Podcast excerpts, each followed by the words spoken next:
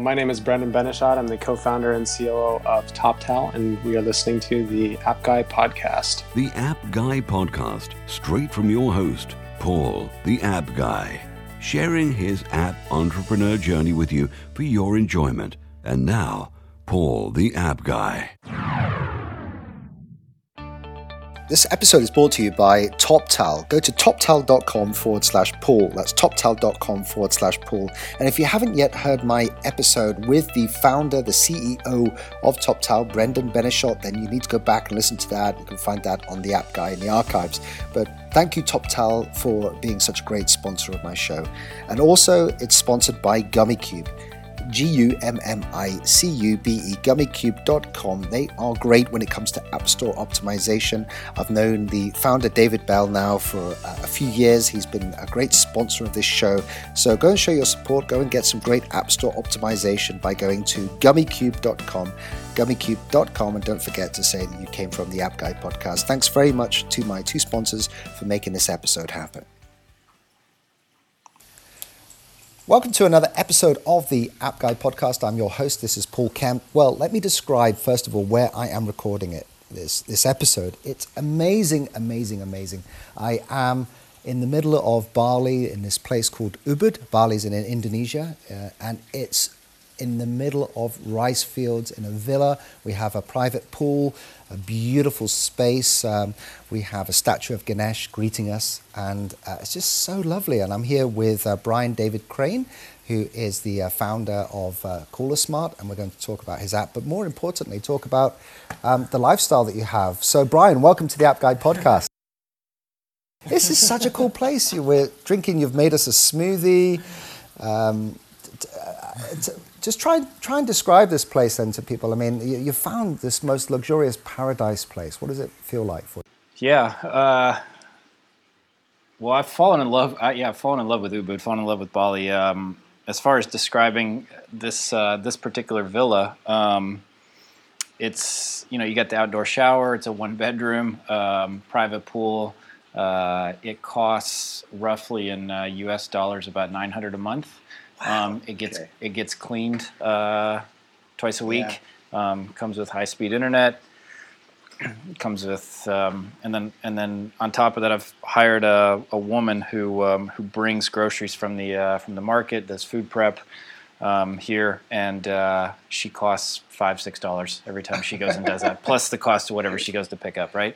Um, and so it's amazing. It's amazing, and and and so and from friends, this is the first time I've lived in Bali, but from friends who've lived here for a couple years, is that the internet has gotten so much faster here, reliable, faster, widespread, um, particularly with fiber, that uh, over just the past year or two, Bali's gotten better for working. Yeah, and and would you say anyone can do this? Because anyone listening to this right now would think I can't possibly do that. But would you say that this is a lifestyle that is open to anybody? Yeah, yeah. Oh, yeah. I mean, Indonesia, in Bali in particular, is amazing. Um, you know, they speak English. Uh, it's um, um, it's the weather is absolutely terrific. You know, as far as it's easy to tap in here, right? I've been to, lived in other places where it's hard to get transportation. It's hard to understand what's going on. I think Ubud, I think Bali in particular is quite. It's it's it's yeah. amazing. Yeah, I do think it's available to, yeah. to more people than than are than know about it. So I'm a little little, little hesitant to be broadcasting that, but. Well, I, I, would say that this is probably the most picturesque place I've ever done an interview in almost 500 episodes now.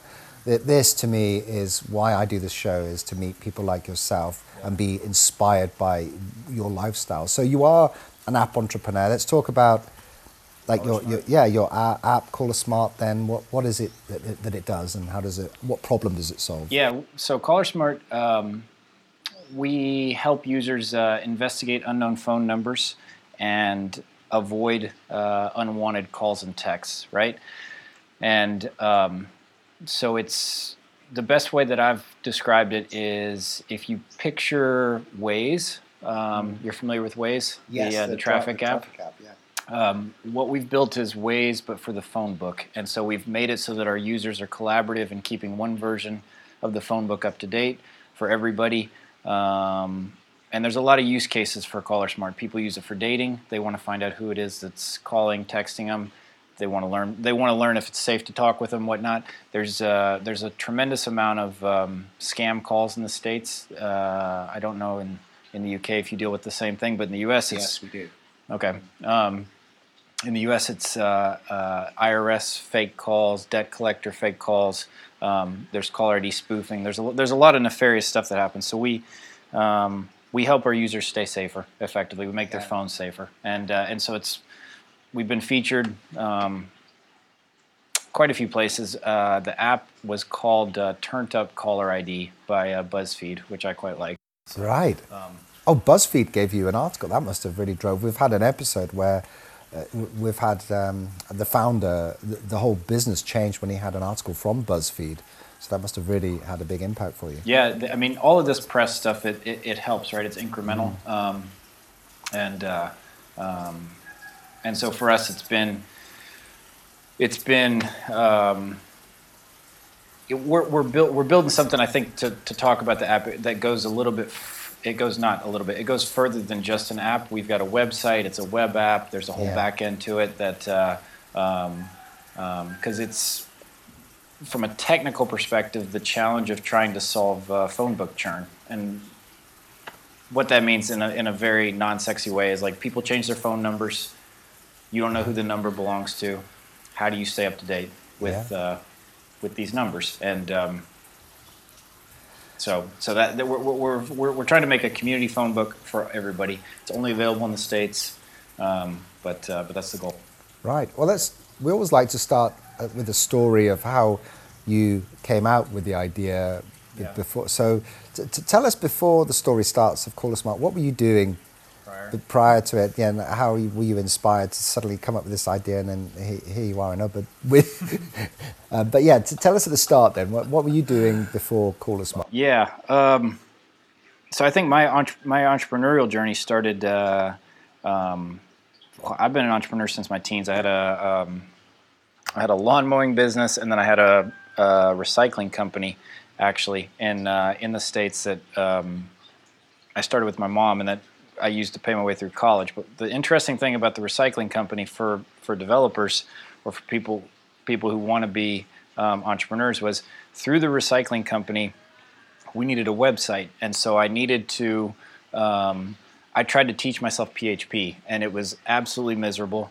Um, I it, it forced me out of the need the need for the website combined with um, my inability to code led me into hiring uh, offshore, hiring hiring remote uh, engineers, and um, and so uh, that was kind of a side benefit at the time. For, like I didn't study project management or engineering in any capacity in school. Um, but uh, the, the the recycling company went on to do well. I sold it at the age of 24, um, and uh, and then proceeded to uh, get my teeth kicked in by uh, by life. Um, So you had a really big win. I had a big You win. I had I had a, I had a big I had I, I had a big win young and uh, um, and then, then, you probably felt invincible then after that. You Well- you, you then yeah. well, there, there, there were two. There were two things that happened. So one of them was is that I had this idea of I was going to do a um, a trip around the world. It was going to be called 25 at 25. It was going to be 25 countries while I was 25. I started the trip, and I was two countries in, and I was absolutely miserable. Um, there was really no purpose to the trip, other than just it was just travel, right? Which at some level is is is uh, is very appealing, but um, uh, you and I both know Andreas, and I think Andreas can speak to this as well, which is that like a lot of times if you're just traveling, like the people that you're meeting are not in the same headspace, they're not on the same, um, as my my friend Chad, says, they're not swinging uh, in the same strike zone, right? And so what I was meeting when I was on the road at uh, um, when I was 25 was um, it was like a lot of partying. There wasn't really a there wasn't really a purpose to it. So. Um, so I came back and I canceled the trip, came back, proceeded to lose all the money anyways from the sale, um, and uh, uh, had gotten into setting up a private equity fund. That went that went turned upside down, went went uh, went bust during the uh, Bear Stearns crisis in 08.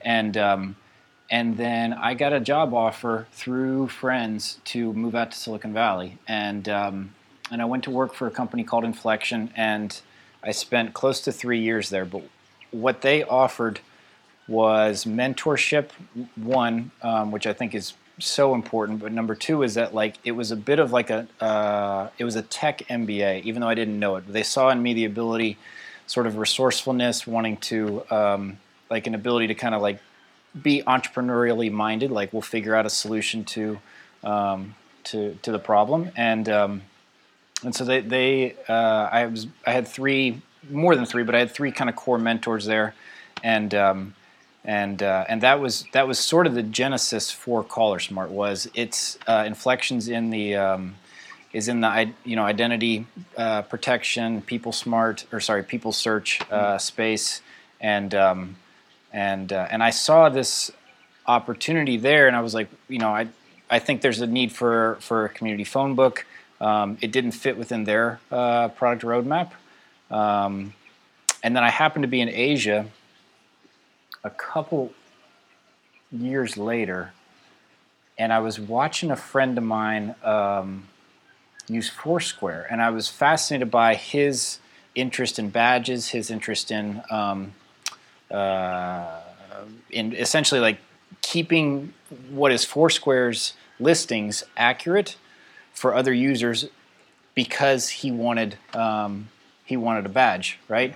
And uh, and I thought I was like it's fat like what people are what people are motivated by as far as game elements go, and uh, and so I thought we need to use game elements if we want to keep one listing, one phone book up to date for everybody. Like there has to be an incentive. So um, so so in Caller Smart we have badges and um, and then we also give prizes. We use a um, a company called Kiip. Um, you might be familiar with them, but they I'm actually not. I've not no Kiip K I P. Um, they uh,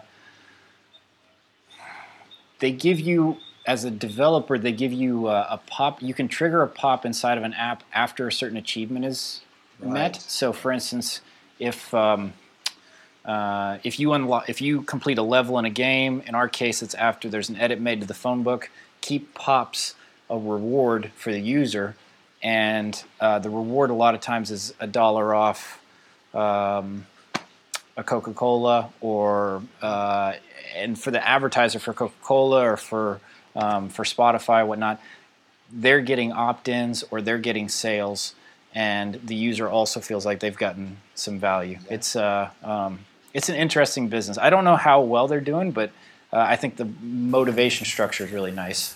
What I like about this story already is that um, for anyone uh, who, who's inspired as much as I am, is that this is an authentic podcast. We tried to get to the the challenges that get you to where you are now, and uh, many people will hear the success stories, uh, uh, but not appreciate the work that's gone in. And look at the journey that you've had to get to where you are now.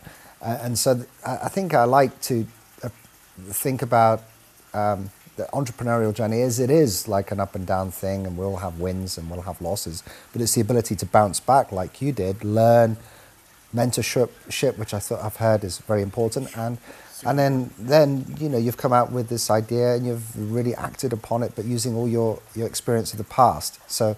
So, so then, how did you get it started? You, you talk about a team, which we haven't spoken about yet. How did you go from the inception of the idea Yeah. to then now running your company, building the app, and getting it off the ground? Yeah, so well, our team with me being here in Asia is uh, we're split across four continents now, right? So um, uh, North America, South America, Europe, and and me being here. Um, uh, as far so, I think as far as as far as getting the idea off the ground, um, it was there, there's a common question which comes up, which is like how to find uh, a remote development team or how to find a, uh, an engineer. I'm not an engineer, um, and or how to find an engineering team. And so I think that um, there's two routes to go down. And I, so first would be, do you want? And I'll tie this into your question here. Like, what the first would be, do you want the um, do you want the engineering team or do you want the people that you're going to be working with in one central location? They don't have to be in the same city you're in. or do you want them to be uh, distributed or remote themselves all over the place? And so TopTal offers the second one, which is they find the best of the best who could be working from the co-working space here in Bali. They could be in London. Doesn't matter, but they're they're graded and brought in that way. The other option over here, which is having a remote development team, but in a in a in a different location, um, because our development team and the and the and the day to day core operations of business actually run out of Warsaw, um, Poland, uh, is um, you get the benefit of everybody sitting in one shared space. You don't necessarily have to be there, but the technical, hardworking product management, um, QA, all this kind of stuff, like it can live in uh, in one building, and right. um, and so so for that sort, so if you're looking for a remote development team, depends on the size of what you want to build, right? If you if you're looking for a remote development team, what I would say is there's a phrase that I like comes from a mentor of mine, um, which is read the tea leaves, and so the tea leaves in this case would be go look at who who are the best uh, remote teams in a particular country. So in the case of in the case of Caller Smart, and in my personal experience, I really like working with Central and Eastern Europeans. And so when we were looking at building the team for Caller Smart, um, I'd had previous experience working with Polish engineers. I like Poland. I understand um, um, like its place as far as culturally sitting between you know Germany and, and Russia and, and, and its relationship to the states and not to go down geopolitics, but the but the, but so like I like Poland, right? So I yeah. so so um, so for hiring a remote development team, it is go look at the countries where you want to work with somebody and then look at who's speaking at the conferences about that particular topic. So if it, let's say that you want to build something in Magento. You would look at the conferences in Poland that are Magento conferences and go talk to the dev teams who have speakers at those conferences. Like they already know who the best dev teams are around a particular topic. You don't need to necessarily reinvent the wheel. Uh, you've just mentioned one of my big themes, which is uh, the importance of networking and, and finding out the locations of these big networks. But I've never, through the entire episodes, talked about the uh, uh, focus on going to events where your team will probably be and, and, and start to pinpoint the people that you want to talk to. That's yeah. genius. Yeah. Because the event organizer already knows who's considered the top talent in their particular country. Mm-hmm. I mean, and and and this is useful. I know I know we're talking strictly about iOS development or necessarily um, Android development, but there are conferences around, like there'll be a Swift conference, let's say, right? Mm. And it would be who are the who are the who is the CEO of Svitla, which is a offshore um, remote development team in Ukraine.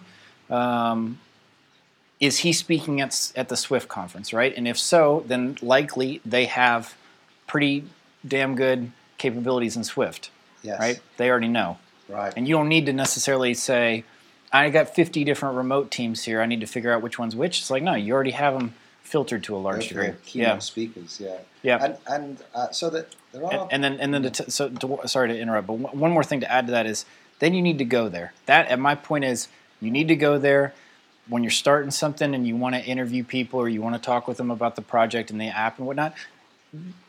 Take whatever money you got, fly to Kiev, fly to Warsaw fly to Slovenia, wherever it is. In the case of if you're going to Central Eastern Europe, and sit down with the people face to face, right?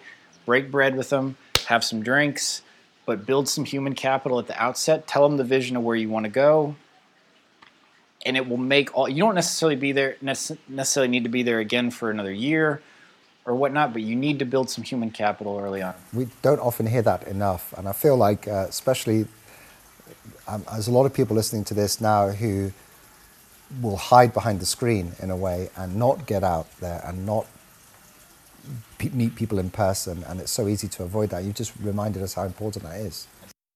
So I hope you're enjoying this episode. Uh, let me take a moment right now to thank my sponsor. And it's a great story and a really powerful lesson that you'll learn from what uh, I'm about to go through. It's the story of the co founder of Stayful, and he is Sharik Minas. And I watched him uh, present uh, this uh, story, and he talks about uh, starting out. And like any co founder, just starting out, uh, you're using your own cash, as you probably can appreciate listening to this. Now, at the time, he uh, wanted to start his company with limited funds, and so he decided to ask his friends and the developers and designers that he knew at the time who may be able to help him. So he offered them a, uh, to work part time, uh, weekends, and evenings uh, for, in return, a stake in his company. Uh, he got a lot of rejection on that, so he figured, oh dear, I better start learning design myself.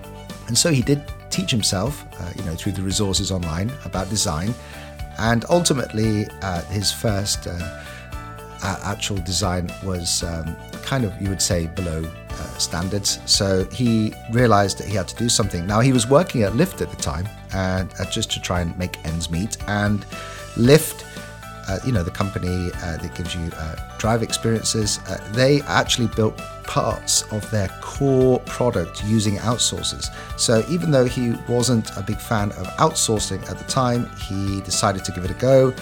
And sadly, his first experience was uh, a nightmare.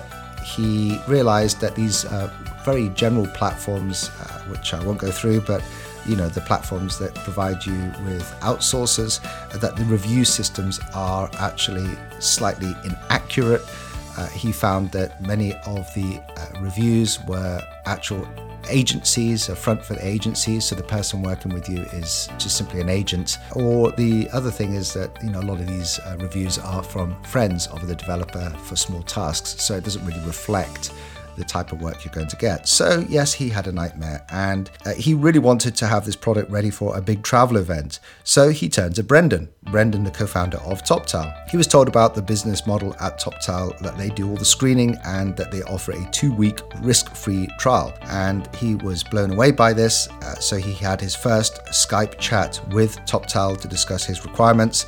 Uh, he was then introduced to a back end engineer called Martin, uh, who's based in Argentina. And then afterwards, he, he started working with Martin. He was happy. It, the process was very smooth, it didn't take any time, and he was exactly the person that Sharik wanted to work with. They worked 24 7 to build this uh, version one of their product. They made it in time for the travel conference. He successfully showcased the product at that travel conference and obtained a load of inbound leads. And in a few months later, Sharik closed a big fat seed round from one of those inbound leads. And so ever since then, he has been using TopTal. So if you want to have an experience uh, like Sharik, then you need to get into TopTal. And the best way is to go to uh, toptal.com forward slash Paul, toptal.com forward slash Paul. Help build your business the right way. Thank you, TopTal, for continuing to support this show. So, I'm fortunate enough to have an absolutely amazing App Store optimization company called Gummicube who sponsor this show. And they collect uh, data from the mobile app stores, Google Play and the Apple App Store. And that data then allows you to be more effective when optimizing your apps for those app stores. Now, Gummicube deal with brands and indie developers and product managers, and what Gummicube are able to do is find those long-tailed keywords that rank. You see, App Store optimization, it used to be, and I'm, I'm sure you're probably still doing this right now, where you go uh, back and forth and, and, check things like Google search, and and then you get the long tail keywords uh, from web search, and that is the wrong thing to do. Uh, you don't really want any data that's being scraped from the web. What you want is data that is actually from the app stores, because we know that the way you behave in app stores is different to on the web and searching on the web, and so this is why you need Gummicube to get access to their algorithms and their data cube, and to really be efficient with App Store optimization. So I highly recommend going and checking them out. It's www.gummicube.com. That's G U M M I C U B E.com. And thank you very much to Gummicube for being such a great company and supporting this show. Let's talk about money then, because um, how did you know, like, uh, uh, it does take a lot of money to fly to different places, to um, hire, uh, whether you hire from, you know, like the likes of my sponsor, TopTal, or others.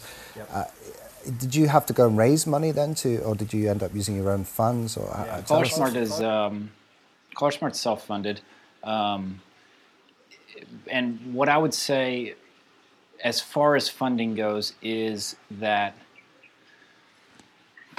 I really like the the methodology of uh, of Warren Buffett when it comes to funding, and and and what I mean by that is like he really focuses on base hits instead of home runs, right? Using a baseball analogy.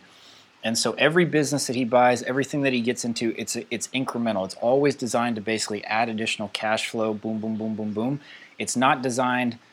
He's he's not interested based on his personality or whatever it is in Uber or an absolute home run. Yeah. Um, and I think when it comes to funding, that would be what I, if I were counseling somebody, I would say, look at getting a base hit, look at getting thousand dollars a month coming in that's outside of your job, look at getting um, uh, some sort of incremental revenue stream that is not tied to whatever it is that you're working on currently, and you can do like those are so much easier to get to. I mean it in the sense of like it's easier to get to thousand dollars a month from whether it's whether it's consulting, whether it's coaching, whether it's um, doing uh, doing affiliate marketing. There's a lot of ways to basically get an income stream coming that are not tied to your your desk job at the moment, and then use that money to then go fund the development that you really want to. But you need to get like a baseline going first. Like, don't cut the cord of leaving your corporate job and going to move to Bali. Um, without having any kind of money coming in, and I think, and I, th- and I, I did that myself, and that, and I say That's this, what we want to learn. We're learning from your experience here. And Yeah. So what I'm learning is get get get the runway there. Get get you know outside income coming. you need the in. cash flow like the mm. cash flow is the lifeblood of it and and and it's and to use the two stories i was talking about which is the the the 25 at 25 trip was there was no cash flow coming in i had money from the sale of the company but i had no money coming in and it made me neurotic like it made me very cautious about what i was spending money on it made me like really clench tight not want to spend on anything else including development including another business because it was like cool i got this one set of gold coins here and I don't want to spend it anywhere else other than where I have to. Compare that to traveling now as a digital nomad, where if you have money coming in on a regular basis, it changes your mentality. You might not necessarily want to fund something massive or grandiose, but at least you know that next month you're going to have a thousand bucks. Next month you're going to have five thousand bucks, and it's incremental and it's a base hit, which to me is um, it, it. It also changes. It gives you a mental runway because you're no longer trying to outrun your own set of money or the money that you've raised from somebody else. This, this is so inspiring to listen to because uh, I've recently been listening to uh, Seth Godin. He's now promoting the message of uh, exactly what you're talking about, which is rather than uh, dream of an app that's going to have millions of downloads and it's going to be an overnight success, you know, the likes of uh, a Candy Crush or whatever example you want to give, um, but just focus on a core audience uh, um, who will love what you do and that can be a hundred. In fact, if you can try and make a profitable business out of less people, that's perhaps easier to do and more rewarding than trying to go for the million users who uh, are not going to pay you a dime for uh, your app. And, and that's where I think we're going on. Exactly. I was just saying earlier in the pre-chat that we had, I had an app that had over a million downloads and didn't make me a penny. So, um, yeah, I, uh, and you, that's what I'm learning from you here. The, the It's uh, incremental. the- It's it's. I mean, and that's it's incremental, and that and that's where like I read this. You and I are both familiar with Hubud. Um, uh, this fascinating study. So this woman um, uh, from Harvard uh, interviews a thousand digital nomads and um, does it in a database way. Da- sorry, data backed way where it's a you know it's a blind study, whatnot. They don't know who the no names, and she finds from them like how much they're actually making money wise, and then how like what's happening with their skills. And what was what came out of that was these people who are actually traveling on a long basis. Because I've been nomadic for um, for over two years now, um, and I can talk about that in a minute. But the, but like the people who are do it who are who are who are nomadic um, on the long term, they have a lot of these like incremental little businesses, right? They're not They're not going for the the Uber. They're not trying to. I mean, and I think the ambition is amazing to build an Uber, because I love Uber, right? And, and Yeah. And actually, we have Uber in Bali, but I noticed that there's a really anti-Uber thing going on here. I've seen some uh, uh, posters saying, you know, Uber are not allowed to drop off here. And Yeah. um, it's interesting that digital disruption has come all the way to Bali, and uh, they're, they're quite anti it. So There's a com- there's a company here in Bali that's uh, called Gojek. Have you used them? I haven't, but I've seen the signs that say don't use them. Yeah. Yeah, they're also they're also on the uh, the no go list. That you can request moto taxis with them. Right. Yeah, Uber's only the cars. Anyways, But the point you were trying to make is that often we dream of being going big, but look at the sacrifices perhaps you'd have to make, you know, and then the investment you would need. Uh, and there is a good lifestyle that you can have with an incre- incremental kind of growth, and uh, uh, but just in, in securing Yep, that. first, right? And I think that's and and I- and I think that's first. So the order of it would be if you're in London, if you're in New York, um, you have some pretty amazing things going for you. So number one is you're, you're you speak English, huge leg up compared to compared to the majority of the rest of the world. Number two is that you're in a Western economy, market-based economy, and number three is like you can work there. So like start making money. To me, it's like start making money in your home country as much as you can, and then go to a lower cost uh, destination if you want to. That's more exotic and a place like Bali um, because it cuts your burn rate down as well. But Let- first, get the income coming in Yeah. from from from uh, from your home country to whatever degree you can. And and so so to go back on that, it would say like what sh- what this woman in the Harvard study found was um, that there was like this general thread thread with with with entrepreneurs with with entrepreneurs with who they just like they quit their job they leave they come to Bali they come elsewhere and then they start trying to figure out how to actually make it work here. And in general it would be like have a better plan than that. Like you want to get out of your job? Awesome. First get cash coming in while you're there. Yeah. um, you know I really enjoy this chat because we've gone from learning that you can have a goal like 25 by 25. It sounds really amazing, um, but it's not a long term strategy. The longer term strategy would be to think seriously about this commitment, make um, an, uh, an, a separate revenue stream in your own country, uh, and then come and, and be a, a digital nomad. Let's talk about being a digital nomad and give some tips out if you like because let's assume that any uh, that we've they've got a lot of people now who have made the commitment to go they've got the the, the, the separate revenue what practical tips then could you suggest on, uh, on on what they should do to get to a place like Bali There'd be a couple things. So, great question. Uh, so, as an American, uh, what I can speak to what it specifically. I think there's a couple. Like there are a couple must dos. One of them would be. Um, um, I, there's a there's a there's a cell phone plan in the states through T-Mobile that allows you to have uh, unlimited data.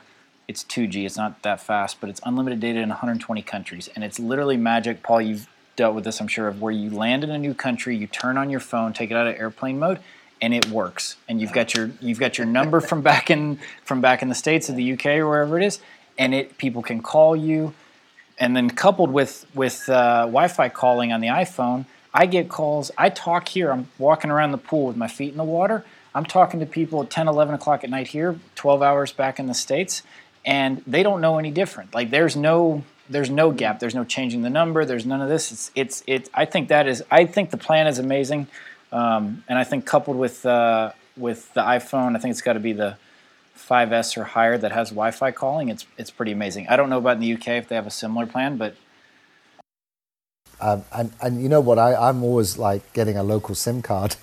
Uh, and it's so annoying because your phone number changes, then you have to re register on WhatsApp and uh, iMessage, and you lose all the services. I'm finding um, Facebook Messenger to be one of the better ways now of connecting because that seems to stay consistent uh, with your different telephone numbers. the, But, and the da- uh, well the down. Sorry to interrupt you, but the downside to Facebook Messenger is that it's not encrypted. Right. It's not encrypted, right? WhatsApp is encrypted. iMessage is encrypted.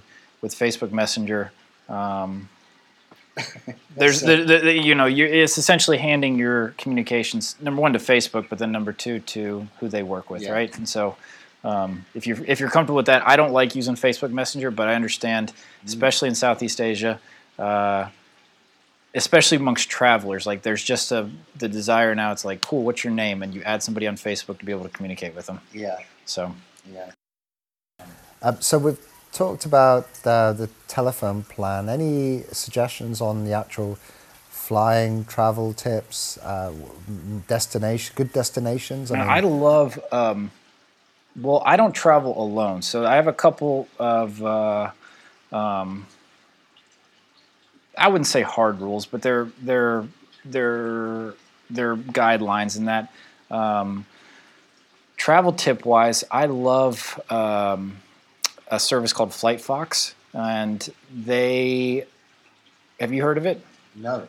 so Flight Fox is um, you go find the best itinerary you can, and then you put it into Flight Fox. You give them, I think it's fifty bucks, and then they've got people who are specialists at um, finding what's called open jaw tickets. And so an open jaw ticket would be like you're coming from London, so it'd be like let's say you're flying London to Bali and then back to London. Then they'll add another flight from London to Glasgow that the airline has on sale because they have that leg London to Glasgow on sale, but the whole ticket cost goes down. And so I bought tickets through Flight Fox for the same itineraries. I don't know how they do it exactly. It's some sort of travel hacking um, that's Travel saved hacking, I love it. yeah, I don't like. I mean, it's saved. It's saved. It's saved hundreds of bucks. I mean, I've. Uh, um, and if they can't find something better for you, uh, it doesn't cost you anything. So it's um, at least that's the way it used to be. I uh, I think that's still the case. So on the travel tips, I do love Flight Fox.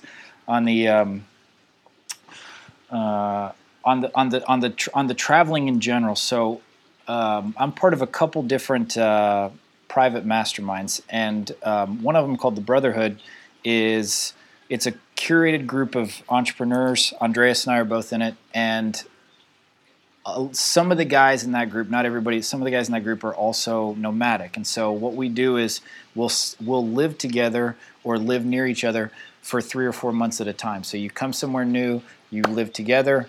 Um, you have a shared set of values. You have a, sh- a lot of times shared business interests, not though not always, and um, and then you have a sense of community whenever you whenever you land. And that's actually the reason why why I was in Bali because prior to Bali I was um, I was living in Whistler in uh, outside of Vancouver, Canada, and um, and I was living with other guys from the Brotherhood. And we had a five bedroom house. Um, one of the bedrooms we turned into a uh, like a co-working space, but um, we were there for the ski season. We were there for close to three months, and everybody who was in the house was vetted. You knew who they were. It was not walking into like a normal co-working space where it's kind of like you don't know. Somebody could be, you know, have a huge business, have no business. You don't know who you're really talking to. Like it, it- with this, is a curated community, which I, I personally love.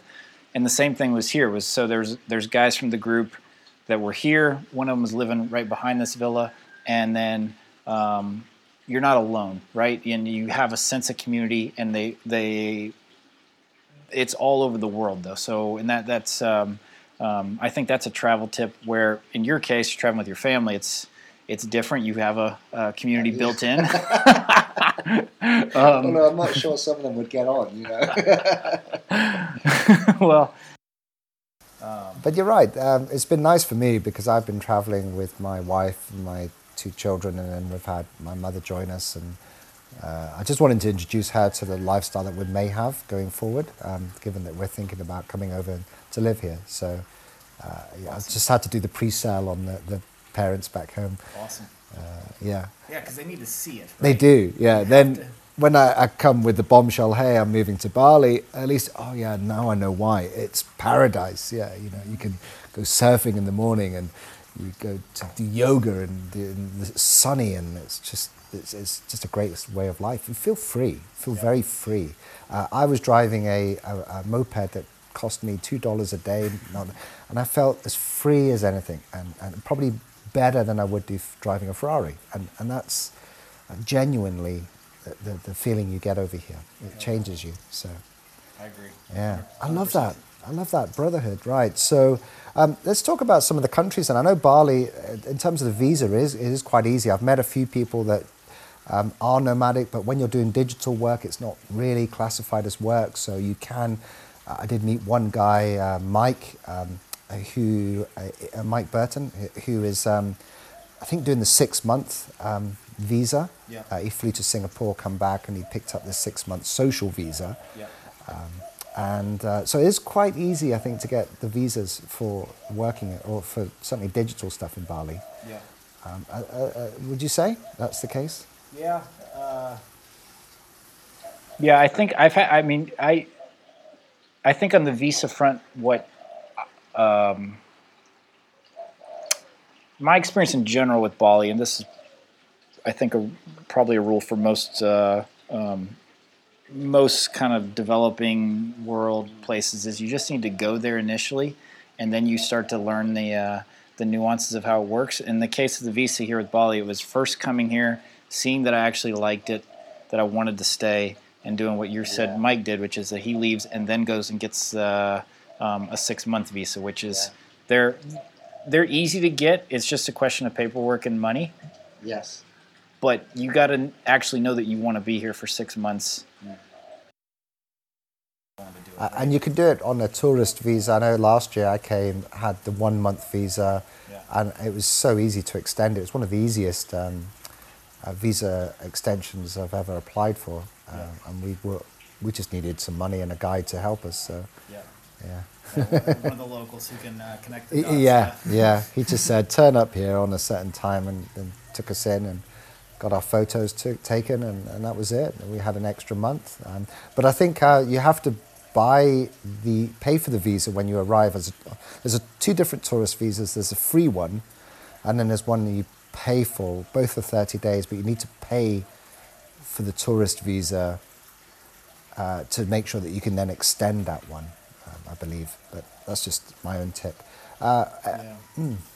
Uh, and when you're over here, then you've found this most amazing place. Did you know that you, you had this on your your agenda through? Uh, I guess it was through your connections. No, I mean this.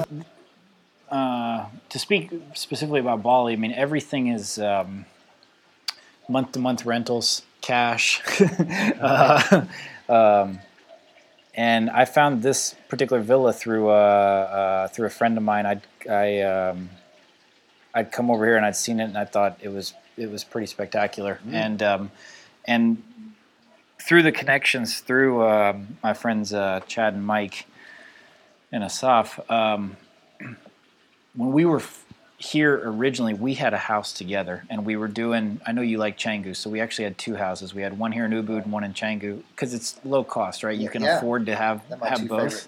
They're amazing, right? You get the balance of both. You go to the beach, you're up in the mountains. Um, Yeah. Sorry about that. Bumped the microphone. Um, and uh, uh, um, and so that was that was community as far as living together. And then uh, two of those two of those three guys have left, and so out of them leaving, it was like cool. Now it's time to find another space because we didn't need um, we didn't need such a big house. And we've just come from a place called Roam, R O A O M, Roam, and it's uh, a rather unique uh, co-working space where, where it's all pre- prepared for you upon arrival. They're So co-living. co-living, right? Uh, that's in Ubud. Now, what I like about this is I, I'm actually been listening to a book, um, an audio book uh, uh, called um, Inevitable by Kevin Kelly, the founder of Wired, and he talks about accessing uh, that access is going to trump um, uh, owning. And I love the co-living space because you can just come, turn up, and there you are. You have co-working space, you have Wi-Fi, you have everything taken care of, and it's a very reasonable rate. So. And you have your community, I guess, that are there that have similar kind of um, outlook on It's life. vetted. Yeah, you have to apply to uh, to live at Roam. So Right. it's it, there's some vetting, right? Um, I don't know if you know there, there's yeah it's it's it's a it's a phenomenal concept, and and and for their credit, their branding and their marketing they have uh, they've done really well with it because that idea of co-living. Um, is very appealing for the trends that you're talking about from the Kevin Kelly book. Yeah. There's another one that's interesting, um, which is called co-boating, where it's it's it's and I haven't done it. I don't I don't know how how it would be, but it's um, uh, there's one of them which is a sailing trip around the world. It's one year. Uh, and it's uh, it's around the world, and I think it's in a um, a sailboat, uh, catamaran style sailboat, and um, that would be Wow. that would be a that would be a commitment. But they've got Wi-Fi, I think satellite internet. I don't know exactly how it works. Um, there are smaller trips around uh, co-boating. Um, there's one in uh, in the Balearics.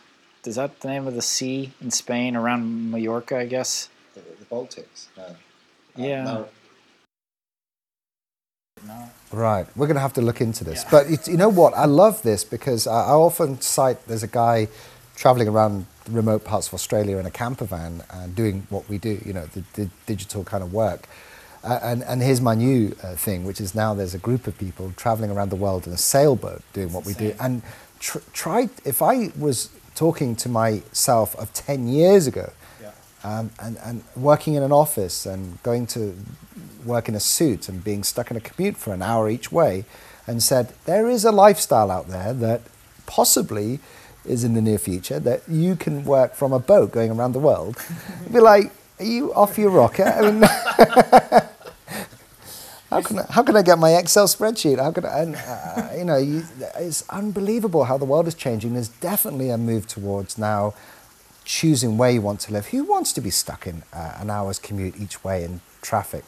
I mean, okay, you get to listen to this podcast, but um, it's like just not fun. But I think the more that we try to open people's eyes to this new lifestyle, Yeah. this new potential way of living, and I'm doing it with a family, and it's possible to do it. There's no obstacle f- for you to do this. I, I love it. I really do. I'm inspired by you, Brian. I'm inspired by this whole this whole thing. Let's wrap this up then. So, in summary, what I've learned from you is um, a, a lot of stuff. I wondered what the best thing people could do to to help you in terms of like uh, downloading the app or promoting. It, yeah. The best, I mean, we always uh, appreciate um, mentions online. So either linking to uh, um, linking to our iTunes listing or linking to our website, callersmart.com. Um, Callersmart.com. yeah, Right. yeah, to be smart about who's calling you. And- and I how tend to, can- I tend to not enunciate that well. I've had people look at me and think I'm saying color and not caller. C- Caller, C A L L E R, smart, yeah, Yeah. dot com. Great. And and how can people reach out to you and connect with you, Brian? Probably via direct message on Twitter. Right. um, just by my full name, Brian David Crane, Okay. and uh, um, that's uh, that gets right to the the nerve center here. Center here. Yeah, amazing. Look at that, a whole office in an iPhone. I'm going to take a few pictures of this place, I think, of where we recorded this. So go to theappguy.co uh, and search for the episode with uh, Brian David Crane, and you'll see the location where we recorded this. Very highly worth uh, going to do that. Um, thanks for joining me on this very, very special episode, Brian. Thank you. And um, yeah, I look forward to uh, coming out here and having more meetings with you. Awesome. Thank you. Thank you.